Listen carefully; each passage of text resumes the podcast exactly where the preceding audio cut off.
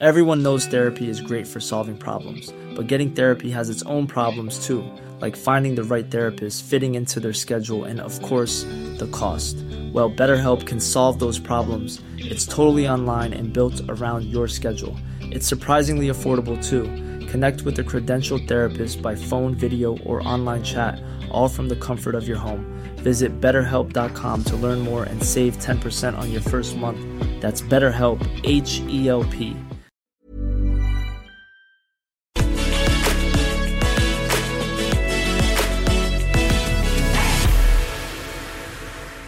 Hello, welcome to the podcast. Owen Jones here. Uh, today, Jack Monroe. They are an all-round great egg, anti-poverty activist, a fighter against the horrifying scourge of food poverty, not least during the pandemic. Uh, someone who who who has made a, a really big impact. Um, we talk about a lot of stuff, uh, including struggling back, fighting back against injustice, which they so effectively do. To help us expand, please do support us if you can on patreon.com forward slash owenjones84 as we expand our team and do more and more work, or the support function, little one off if you want in the description. If you give us five stars in iTunes, uh, you're the best person in the world. And I will I will stand by that. Uh, and it will help other people listen. Uh, with all of that, please listen to me and Jack. I am exceptionally lucky to have the one, the only, Jack Monroe with the world's most excellent jumper, which, if you're listening to this on the podcast, is you describe it, Jack. I'll let you describe your own jumper. it's it's actually a replica of um, Princess Diana's famous sheep jumper that she wore to the polo in 1979. Now, I'm, I'm not a natural royalist, but as a child, I was slightly obsessed with Princess Diana because my mum used to go and visit an elderly lady from church called Gladys, and I would sit in her porch um, reading her like society magazines at the age of like eight, and um, and I, I was very enamoured with uh, with Princess Di, and I loved that jumper, and um you can get like replica versions of it and uh, someone got it for me for christmas this year and uh, i was literally over the moon. So it's a red jumper with um with like loads of white sheep across it with one little black sheep. Then where the black sheep sits tends to depend what under supporting garments i'm wearing at the time. Sometimes it's high on hill and sometimes it's like quite low down. Um, and uh, yeah so red jumper covered in white sheep, one little black sheep in the corner. It's got sheep on the back as well. It is a really happy making jumper. And it's so it is, I actually, and um, I was yeah, right. I've it for quite, about 25 years. I mean, I was quite cheerful before I came on, but I saw you got more cheerful, and then I saw you jumping out even more cheerful. Also, not only an excellent jumper, but I'm not a monarchist either. But Princess Diana, absolutely fine, legit to be a fan of hers. Yeah, yeah, she's she's she's the legit one to like, isn't she? So it's like, yeah, okay, cool. So yeah, I'm, I'm totally over the moon with this with this glorious, glorious, very happy making jumper. And also, I thought it makes a change from like denim shirt, white t-shirt, black jeans. I thought, you know, I'll just channel a hero and see how it goes. I've just put a jumper, a, a, hoodie on to bring out my my Mardy teenager look. Jack, how is lockdown going? Tell me about lockdown. You lockdown. uh, I mean, lockdown is going, isn't it? And going and going and going. um, I mean, at the start of lockdown, a year ago now, I lost all of my work in like a 48 hour period. I literally lost a year's worth of work in a 48 hour period. Just emails coming in going, this talk has been cancelled, this festival has been cancelled, this has been cancelled, that's been cancelled, we're no longer doing this conference. And um, although people primarily know me as a writer, there's not a lot of money in that. So oh, I primarily make my income through basically trumping up and down the country, shouting about inequality to assembled groups of professionals who are in a position to do something about it. And that all went, and uh, had a little panic. Um, famously quite panicky about money. Um, and I started sort of thinking about what else I could do. I started selling my photography and started doing other like quite labor intensive st- stuff to try to generate like bits of income. And um, then I got offered a BBC TV show to teach people how to cook in lockdown um, with uh, the lovely Matt Tebbutt. That was a baptism of fire. Um, very, very long hours, very big responsibility, very, very great fun. Um, and uh, yeah, I came out the back of that.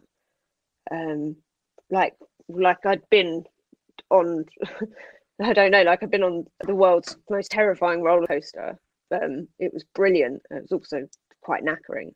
Um, so I came out of that and was like, right, I don't want to do telly or anything for a while because I have done I have done my quota for now. Um, and uh, yeah, just sort of hung out at home with the boy, and now we're doing some homeschooly stuff, and I'm sort of working my hours around the morning assembly and the afternoon yoga and the you know his yoga, not my yoga. Um, and uh, yeah, we're sort of making it we're making it work. And you know, I've, I'm lucky that I've landed a few good jobs in this in this time period, and I'm not quite so stressed anymore about paying the bills. We're always perpetually going to be stressed about paying the bills because that's just who I am. And um, yeah, it's it's okay. It's okay. it's not it's not the greatest, but you know, we we got corona in this house, and uh, and it was awful. Um, and I'm still slightly knackered and coming out the other side of recovery from it. But you know, under the like umbrella of experiences that people are having in this lockdown, um, I think I'm I think I'm doing all right. I can't complain really, even though I am perpetually always on Twitter, but I can't really complain.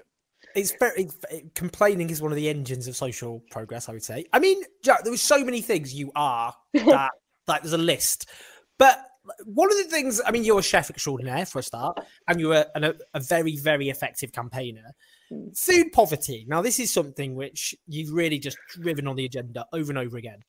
Tell me, tell for people who don't know, how was it that that became such a burning passion for you? Um, well, I lived it myself. Um, for people who don't know my um, backstory, I was um, working in the control room at Essex Fire and Rescue Service and then I had a baby and I went back to work after maternity leave and found that my childcare arrangements I made for working um, like an eight day rolling shift pattern were not as resilient as I thought they were. Different things happened, like my son's nursery closed down, the nearest one to us. So the near, next nearest one was almost impossible to get him to within the time window that I needed to get to work. Um, people who had um, sort of collaborated with me to look after him on night shifts.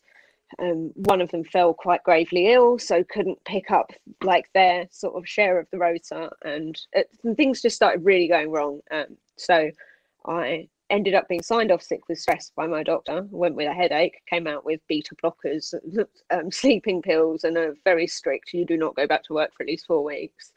Um, and ended up resigning to look for something else um, and that something else didn't materialize for quite a long time. So I was deemed to have made myself unemployed and unemployable by choosing to have a baby by the DWP, and as a result of that, didn't get um, benefits for a, a, good few weeks. Uh, ended up writing to my MP in desperation because I'd been served a Section 21 eviction notice on my flat, and I was being told I needed to look for somewhere else to live, but I didn't have an income and I was like building up debts of bank charges and unpaid bills and unpaid rent and no one wanted to take me on anyway even if I'd been in a position to move. Um, and I ended up basically at the door of a food bank with no money um, to feed myself and my son and cold and miserable and just in, a, in an absolutely desperate and destitute situation. Um, people ask me quite a lot oh well why why didn't your parents help out? Why didn't your friends help out? And th- that that question only ever comes from people who have no experience of poverty because with the cold cold hands of poverty come a, a great deal of shame and isolation. I basically tucked myself away and didn't tell anyone how bad things were because firstly, um, I grew up in a household where both my parents were foster carers. And as a result of that, from being a very young child, my childhood experience was that children would turn up at our house in the middle of the night with a plastic bag of belongings and they would stay with us sometimes for a few days, sometimes for over a decade. But I had this inbuilt fear because I'd experienced it happening over a hundred times in my childhood that my child would be taken away from me if people knew that we were living in cold, damp, dark. The fridge was unplugged. His shoes were too small. His joggers were riding up his legs. You know, it's. I, I was I was scared that if I admitted to anyone how bad things were, um, the social would get involved, and that is uh, that is a fear that is not unique to me and is not you know it's it still happens today. I, I, still hear from parents who say well i haven't asked anyone for help because i don't want i don't want people to know how bad things are. So i didn't say anything got my head down put my best coat on to go to the food bank. Um, my best friend at the time was also um, referred to the same food bank. So we would meet up in the town centre with our buggies and we would walk down and we would like you know just acting like two friends who were going for a chat or you know going for a walk and we'd get the food bank bag we'd stuff it in the bottom of the buggy and we'd sort of cover it with like a baby fleece blanket or something so people couldn't see it and we'd we'd carry on you know keep calm and carry on and stiff upper lip and all of that nonsense is um it's a very real thing so mm. i started to write about my experiences and um, with that came a wave of what I now call poverty deniers and people who refuse to believe that hunger and poverty in Britain exists, even though we're faced with ever more stark figures and stories and realities for every day. Um, but also came quite a quite a big online community of support of people reaching out and saying, "I've been where you are," or "It doesn't, you know, it doesn't, it doesn't have to end this way," or you know, just hang in and um and so I'm in a better situation now. You know, not tremendously. You can see, I've got a nice house, got a nice jumper, but um, I rent this house, and I'm you know, and I'm not quite out of the woods yet, but I am, you know, I am no longer dirt poor, like living out of food banks, but I refuse to leave behind the people who still are. And I get a bit of criticism uh, sometimes for still speaking about poverty and still writing cheap recipes from detractors online who are like, oh, why are you still pretending to be poor when you've got nice furniture? I'm not pretending to be poor. I'm continuing to advocate for people who are because what kind of an asshole would I be if I just was like, oh well, I've got a book deal now and a, you know a couple of nice rugs and a laptop. I'll um, pull pull this nice ladder up behind me and trot off into the sunset. You've got I can't just write cheap recipes without also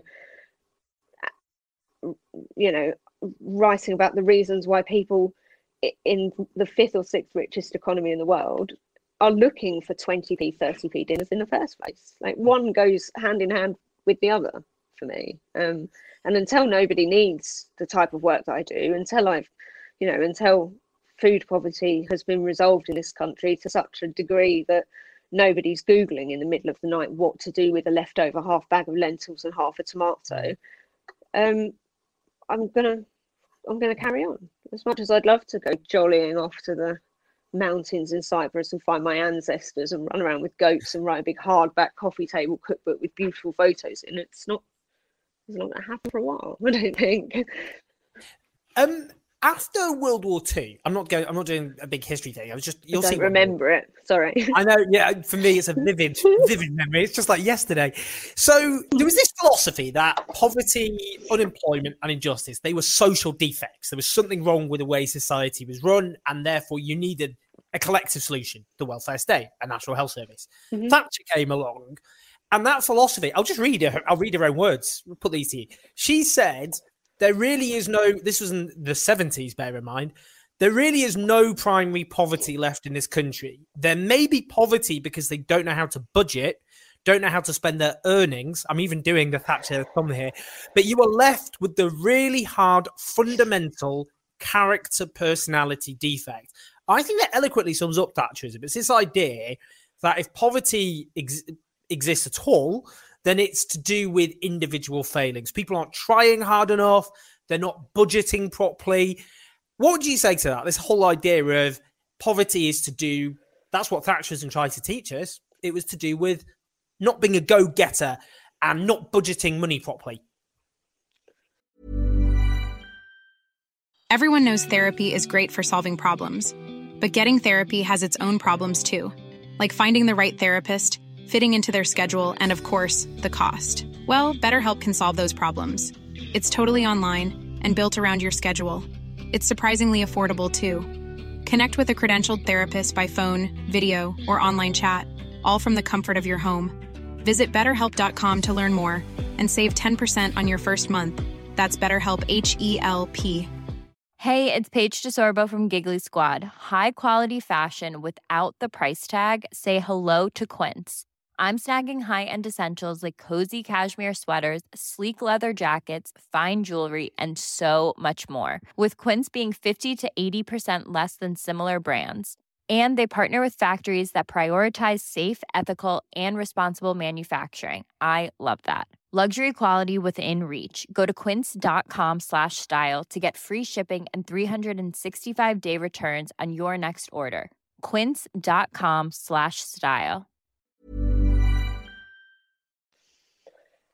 Well, I mean, that is an attitude that is still enormously pervasive today, isn't it? So it's nice to know where it stemmed from, but it doesn't seem to be going anywhere. I mean, even, I mean, eight, nine years ago when I first popped up in the in the press, um, and I only only did it to pay a bill. I was offered some money to do a, a newspaper article about a mum that would have a really crap Christmas, and um, I didn't want to do it, but I thought, oh, it'll be tomorrow's chip paper, and it will clear like the gas bill and buy some little Christmas presents for my son. And from the moment I first popped up, it, it, it, the the comments that came thick and fast were that there's no such thing as poverty in this country, that you must have done something wrong, it's a series of terrible decisions, or we shouldn't have to pay for your bastard child, etc., etc. And I was like, this is this is a really grim and awful attitude, but it's one that is pervasive and it still continues. and it continues in Parliament. It continues in, you know, in the House of Lords. It continues in the in the minds and in the in the vocabulary and the speeches of the people who make the laws and make the rules and cut the budgets that disproportionately impact the people who are living in poverty.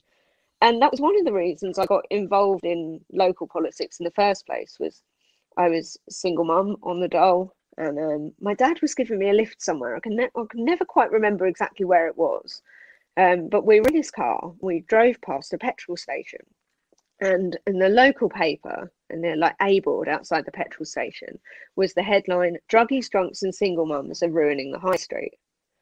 And I was like, "Dad, stop the car! Have you got like 50p on you?" And he was like rooted around in that middle bit of the car where like you know people keep their change and um, I ran out, I ran to the petrol station, I got this paper, and I, I was a front page paper, and it's a local Tory councillor called Anna Waite, and her um, father ran a restaurant in the high street, and a restaurant and ice cream shop, and she was bemoaning the fact that single mothers with their buggies would hang around in the high street, making it look untidy, basically, and that we were contributing to the death of the economy, and um, it was us and the and people who were um, you know, unfortunately, in the throes of various forms of addiction. It's not how she put it. Um, who were also cluttering up the place and ruining business. I was like, well, it might be something to do with your family's stinking attitude why people don't want to come to your coffee shop. But um, I wrote a letter to local paper, properly kicking off about um, about what she said, and decided to go to council meetings to see like who these people were. Um, who were making these proclamations about people like me and also, these were the same people who would shut my son's children's centre, who'd made going back to work more difficult for me, who were having a review about shutting the local library that we hung around in when it was freezing cold because it's free and there's things to look at.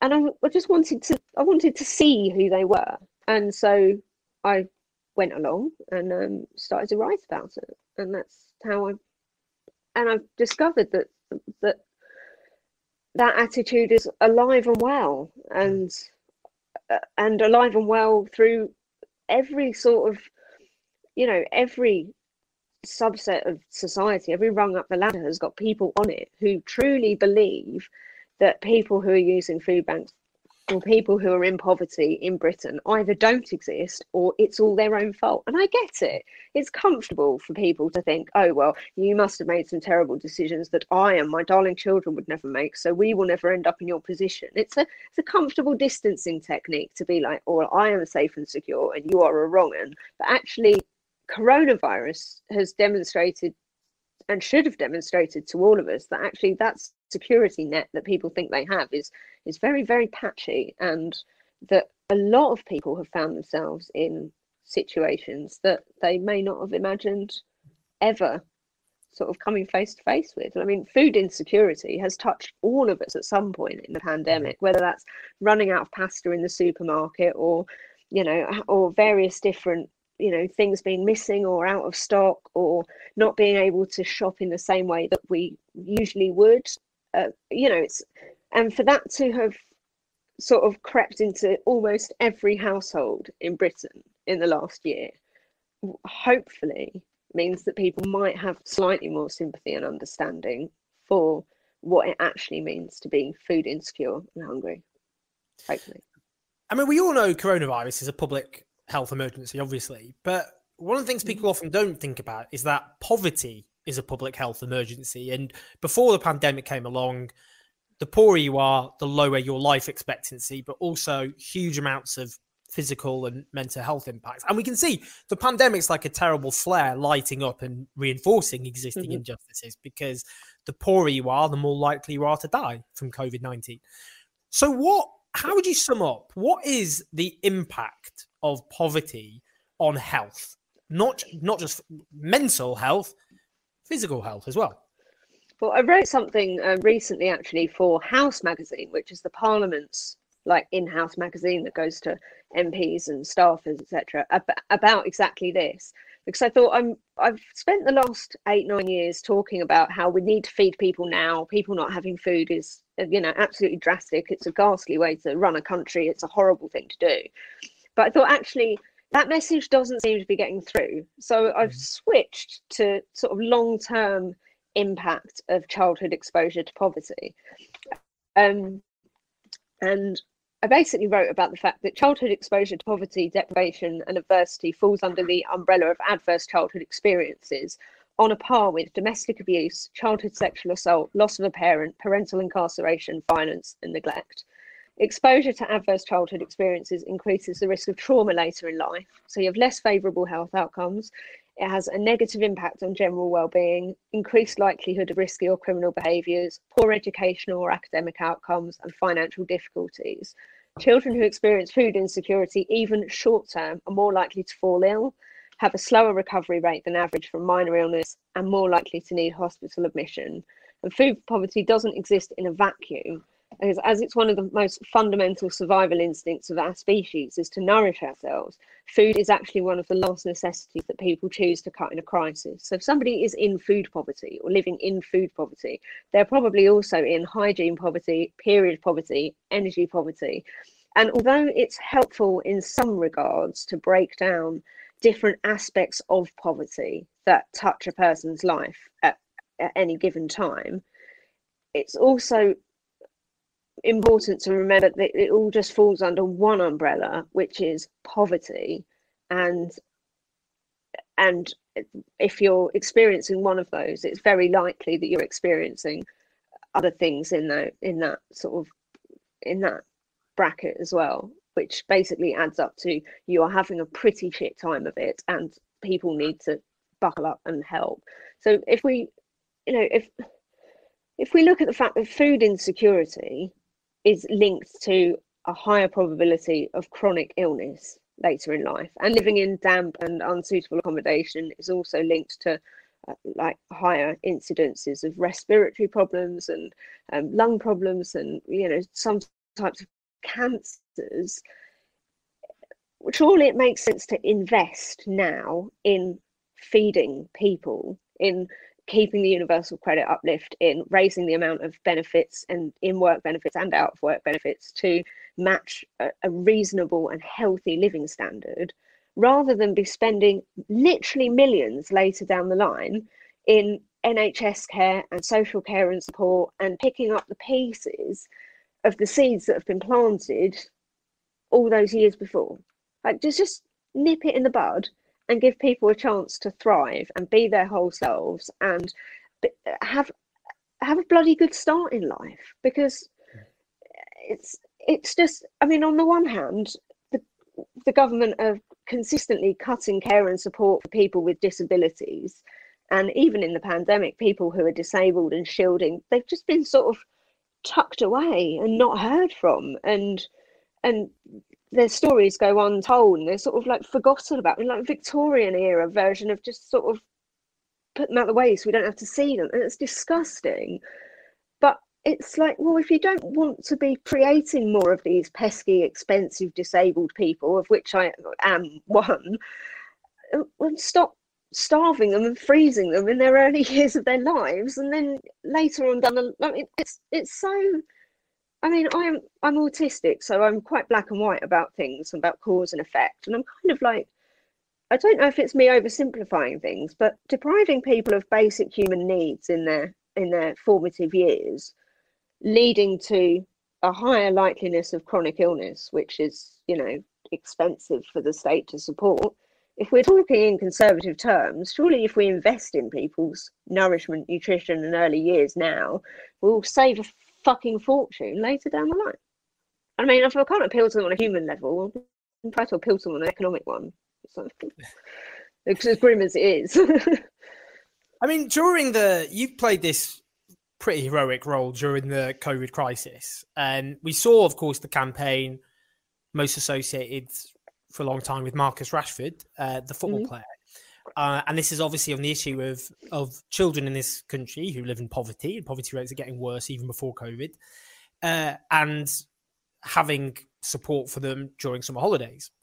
Um, and mm. then, well, why don't we just explain what the government did and why? Because you caused an online sensation which pulls put pressure on the government. What what did the government do, and what does it tell us about their attitude towards children in poverty?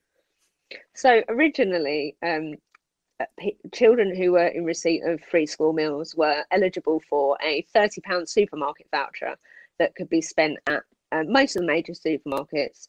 Um, now, these vouchers were only eligible to be spent on basically food products. They were blocked from age restricted products. So that's everything from cigarettes, alcohol, um, razors, um, a vegetable peeler to peel your vegetables with, um, like a paring knife, chef's knife, anything that you needed to be over 16 to buy a can of an energy drink, all of that couldn't have on these vouchers. They would physically not scan through the checkout out. They would not go if you had any of those things in your basket. And I have spoken to countless supermarket workers who have backed that up and said, yeah, that's it doesn't, it, they, they literally don't work.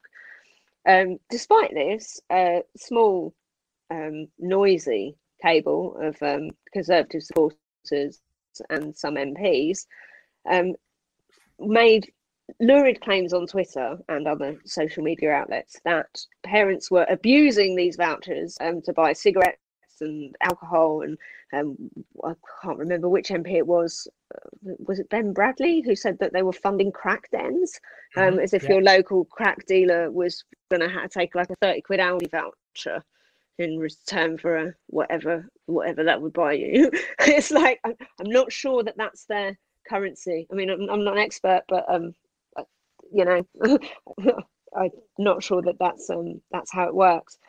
And um, so, very swiftly, those vouchers were taken away because there was a public backlash about them. Because rather than believing the supermarket workers and the individuals who were in receipt of the vouchers, um, the general public chose to believe Ben Bradley and, and, and people making ludicrous claims because it's easier to think that poor people are feckless and awful than it is to think that you know they might just want some carrots and some bloody bread. Mm-hmm. Um, and so those vouchers were taken away and replaced with a little meal hamper. Um, and the little meal hampers were similar to the ones that were being given out to, you know, those pesky shielders um, through the whole of the pandemic. And they, people were sending me pictures of them through the months on Twitter, and I tried to rabble rouse a few times about it, but people just weren't interested. And then a Twitter user called Roadside Mum um, posted a photo of her food box a couple of weeks ago. And it was like two manky bananas, a loaf of bread, a couple of like sweaty slices of cheese, um, like a potato. And it was it was quite clearly A, not suitable for um, multiple lunches for, multiple children and B, absolutely was nowhere near the value of twenty pounds worth of food. So we totted up. Are like, oh, actually, this comes to she made it five pounds 67 i made it slightly less. But we'll say around like around a fiver. Where's the other 15 quid going in this tender? Like who is pocketing 15 pounds out of 20 pounds to give the kids who should be in receipt free school meals this absolutely meager and revolting box of nothing that could be put together to make a meal and why isn't that money going to feeding the children. So um, she kicked off. I joined onto the back of the sort of conga line of fury. Um, Marcus Rashford came along and did what he does, which is brilliant. Used his platform to really elevate the story and, and go straight to the government themselves because they seem to listen to him, which is brilliant. And um, within sort of 24 hours, it had been turned around and the vouchers were being reinstated initially the government doubled down. They were like, no, there's no way we're going to put the vouchers back in. And then they, they, I think because they're quite a populist government, if they think that they can score an easy win or look like a hero, you know, like Boris's Christmas thing or whatever, they'll they'll do it. They'll be like, no, no, no, there's no way we can possibly do it. And they'll wait until everyone's furious and then they'll save the day. And you're like, you're not really saving the day. You're partially resolving a problem that you caused in the first place. See also um, police cuts or cuts to health services or cuts to domestic violence. You can't just throw like a fraction of what you've already taken away at something and claim that you've made it better because you still made it objectively worse. Um, but anyway, um, the voucher system is now back in place, and children who are um, who qualify for free school meals can get vouchers from their schools, uh, and the boxes have been massively improved as well.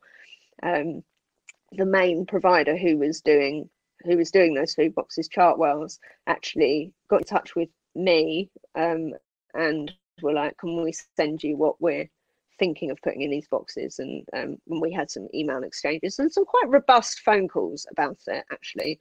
Um, and they took a lot on the chin which i thought was well i mean they, they couldn't not by this point because everyone was furious with them and their shares were going um, and so they now include breakfast and now their lunches are a lot more substantial but because the spotlight was on chartwells they've upped their game and they've done and they've included they're including things like gluten free options now and things that they previously had said weren't possible. But other food box providers, I'm still seeing boxes going around on Twitter um, that have still got mouldy oranges in, or an insufficient amount of food, or bizarre combinations of products that you just can't make a meal out of. And like, even I can't make a meal out of, or I could, but it wouldn't be anything that anyone would want to eat.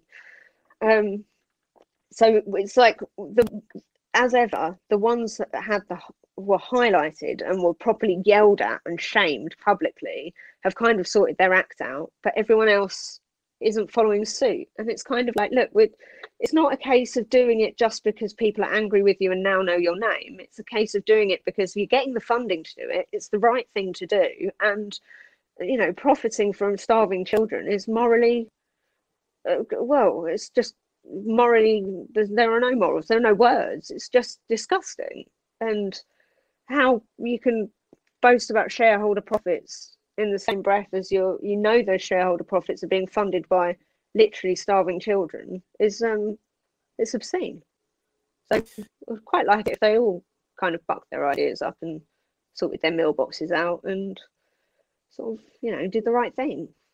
I'll see. I mean, but the role the role you played the role you played there was I mean you were obviously rightly there was a huge amount of love and support for what you did there, and you know it was shocking that it, it came to you having to do what you did, and such is the society we live in. Um, just a couple of other things. There's a couple of questions. People are very excited. I was going to speak to you, so they wanted me to ask you a couple of questions, which I will now do. Mm-hmm. So John Hegarty oh, okay. asked, "How do we build a broad anti-poverty campaign linking unions and community groups?"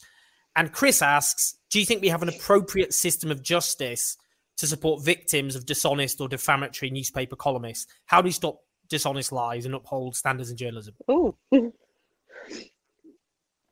I I'll answer the second one first. Um, I think that we've, I mean, as as we know, I I took a newspaper columnist to court for libel um, a few years ago, and I won. Um, so I think the but I think the justice system is incredibly difficult. I was very lucky to get a pro bono lawyer and a very experienced um, pro bono lawyer who's very experienced in newspaper harassment cases. Um, although I, I, should add that the columnist at the time hadn't published a libel in a newspaper, she published it on Twitter, but she worked for a newspaper, so carried with it the weight and the audience of, of that that carries. Um, but it was a very long and grueling process, and I couldn't really work throughout it because I was uh, just so ground down by the whole thing. And it, at, several times I contemplated sort of pulling out and was told that if I pulled out of the process, I was liable for um, my lawyer's legal fees if I didn't see it through, uh, which I didn't have, obviously. Um, so I had to carry on. So I think you have to be a very robust person. You have to have a very good lawyer who's willing to act pro bono, and you have to have the time and the energy to dedicate to it. So it's a system that, although that story people love to tell it like I defeated the Wicked Witch, actually, it that process defeated me time and time and time again. And the only reason I really carried on with it was because I couldn't afford to pull out of it. So I think it needs to be made easier. I think loss of legal aid is um, makes justice for the um, not weaker but the lower income party in in any disputes like that much more difficult and i think that there's a lot left to be done to ensure that people who are misrepresented and defamed and libeled um, can see justice brought so although mine was sort of like the landmark case that allegedly changed things. Um, actually, years down the line, I still on a daily basis and being libeled and defamed on social media and on gossip forums and other outlets. And and I think the law needs to be a lot more robust about um, allowing platforms to knowingly publish things that may be libelous or defamatory and and there needs to be a course of action in the changing landscape of malicious commentary um, that helps to support the victims of it. And that's something that is quite close to my heart right now because, my God, it's been quite a year. Um, and I don't know what the answer is, but I'd quite like I'd quite like people to stop saying it's too difficult to find these people, or it's too difficult, or the police aren't really up to date with it, or ever get up to date with it find these people use the tools that you have at your disposal to you know to put as much effort into the like you know the people who are trying to destroy people's lives and livelihoods and sort of sort it out because at the moment it's like the wild west out there and people can pretty mm. much get away with anything so newspaper columnists are possibly a little bit more careful now because of my ruling, but anonymous, faceless gits on the internet are less so. And um, someone needs to bring that side of things to justice now so that there's a bit of a lesson there as well. On the first one, which is what was it? How do we have a more joined up yeah, how do, how do we build tackling poverty? how do we build basically alliances to tackle poverty, whether it be unions, community groups, civil society, I guess would be the word. How do we build those effective coalitions? I mean, it's tricky when lockdown, but generally. Mm-hmm. I think um, to go back to um, something that um, that the wonderful um, late MP Jo Cox said in her maiden parliamentary speech is that we have more in common than that which divides us and I think there is a real there's a real tendency, um, especially in the more well-meaning end of the political spectrum, to let the quest for perfection get in the way of any good that we could do. Um, I'm guilty of it. I've done it. I've done it countless times. Um, but in order to in order to actually achieve you know, in order to achieve radical social change, we need to make sure that we unite on the issues that that we commonly believe in, and I believe that that is, you know, a decent welfare state, support for the most vulnerable, a, a well functioning and well funded NHS, um, you know, safe homes and food and shelter and basic human needs for all, a decent living wage. We look at the things that unite us and the common causes that if each of us were to write a manifesto pledge, what, what things would be on pretty much every single one of them. And it's the building blocks of a decent, safe society and the, the fundamental necessities that come with it. And so if we work together on those things and stop pointing at each other and saying, oh, well, seven years ago you said this in a newspaper article, or, well, I don't agree with you about that. You can still call out difficulties and disagreements, but you, you shouldn't be doing that at the expense of supporting the most vulnerable because I tell you what, the 4.1 million children currently living in poverty in Britain don't have the time for us all to iron out all of our bloody disagreements before they can get their next meal on the table.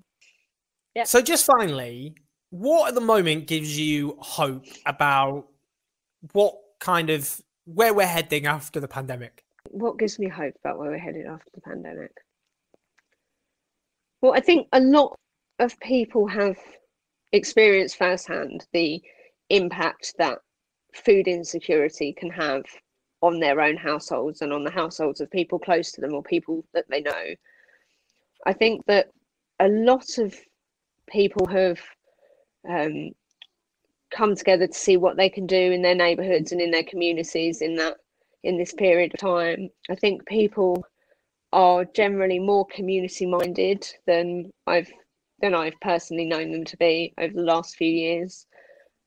So I'd like to I'd like to hope that those qualities continue, that we don't all get sort of, you know, goodness fatigue at the end of this and like, or, you know, neighborliness fatigue and uh, sort of at the end of this withdraw back into ourselves and go, oh God, like, oh, thank God that's over and I have to stop being nice to everyone on the street, WhatsApp or whatever.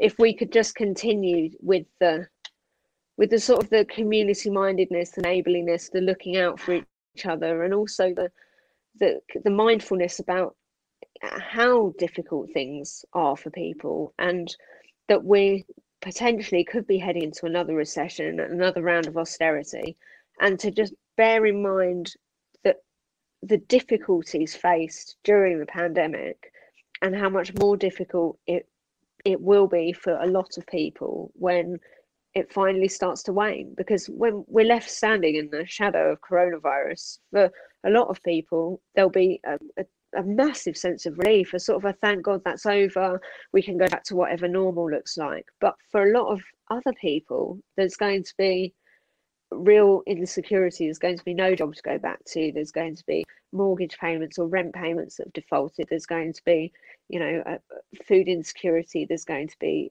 uh, they're going to be on benefits for the first time in their lives or, or whatever. And just to sort of what I'd like to hope is that people continue to take care of each other in the manner that we've seen over the last year or so, and um, and that we sort of remember our common humanity and continue to look out for each other. Thank you so so much, Jack. It's been a huge honour. You're an inspiration. Keep doing what you're doing. Thank you, and it's been a real pleasure to be here as well. So thank you so much. Cheers for listening, everyone. I hope you enjoyed that chat. And if you do want to help us get even bigger and better, then all your support is appreciated, either in the supporter function in the description or patreon.com forward slash Owen Jones 84, where you will have a say over what we do and who we talk to. Um, please give us five stars on our iTunes to help get the message across. More people will listen, which is, you know, the plan. Thanks for listening, everyone, and I'll speak to you soon.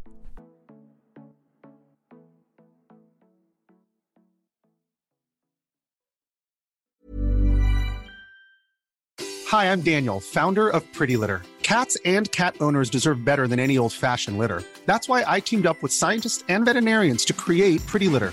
Its innovative crystal formula has superior odor control and weighs up to 80% less than clay litter. Pretty Litter even monitors health by changing colors to help detect early signs of potential illness. It's the world's smartest kitty litter. Go to prettylitter.com and use code ACAST for 20% off your first order and a free cat toy. Terms and conditions apply. See site for details.